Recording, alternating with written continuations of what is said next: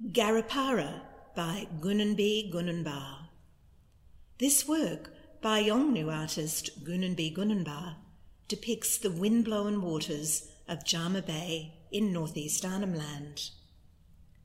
From a distance, it appears to be a heavily patterned light jade green and silver painting on the gallery wall. However, on closer inspection, it can be seen that this patterning is created with foil and insulation material mounted on a metal frame which sits behind the two dimensional surface. Its dimensions are 135 centimetres high by 124 centimetres wide.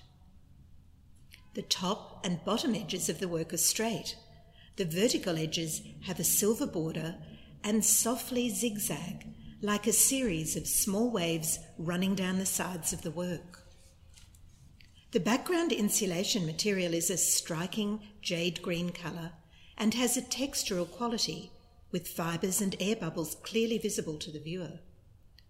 The silver foil adhered to the building insulation has been cut away to create a series of zigzagging silver lines, each 1.5 centimetres wide.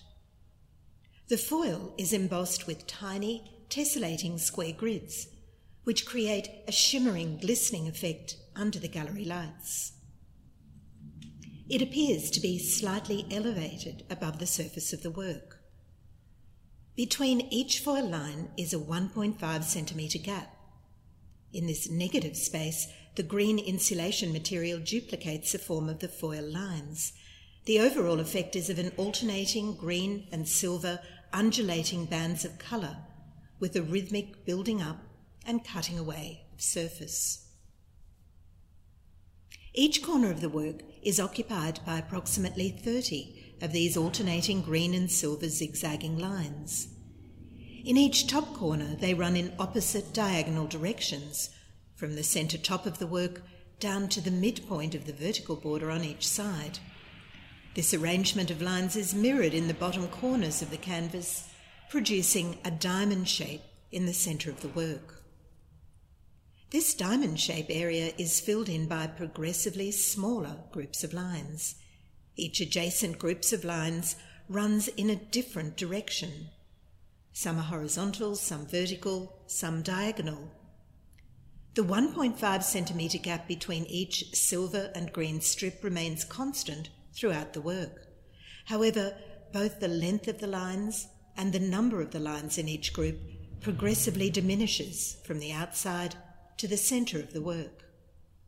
At the centre of the patterning is a single, solid silver diamond shape. From a distance, this intricate patterning creates a layered three dimensional effect.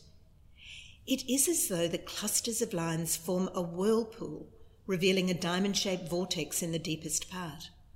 There is a sense of the viewer looking down onto the surface of the sea with its turbulent layers of currents and eddies, constantly moving and flowing.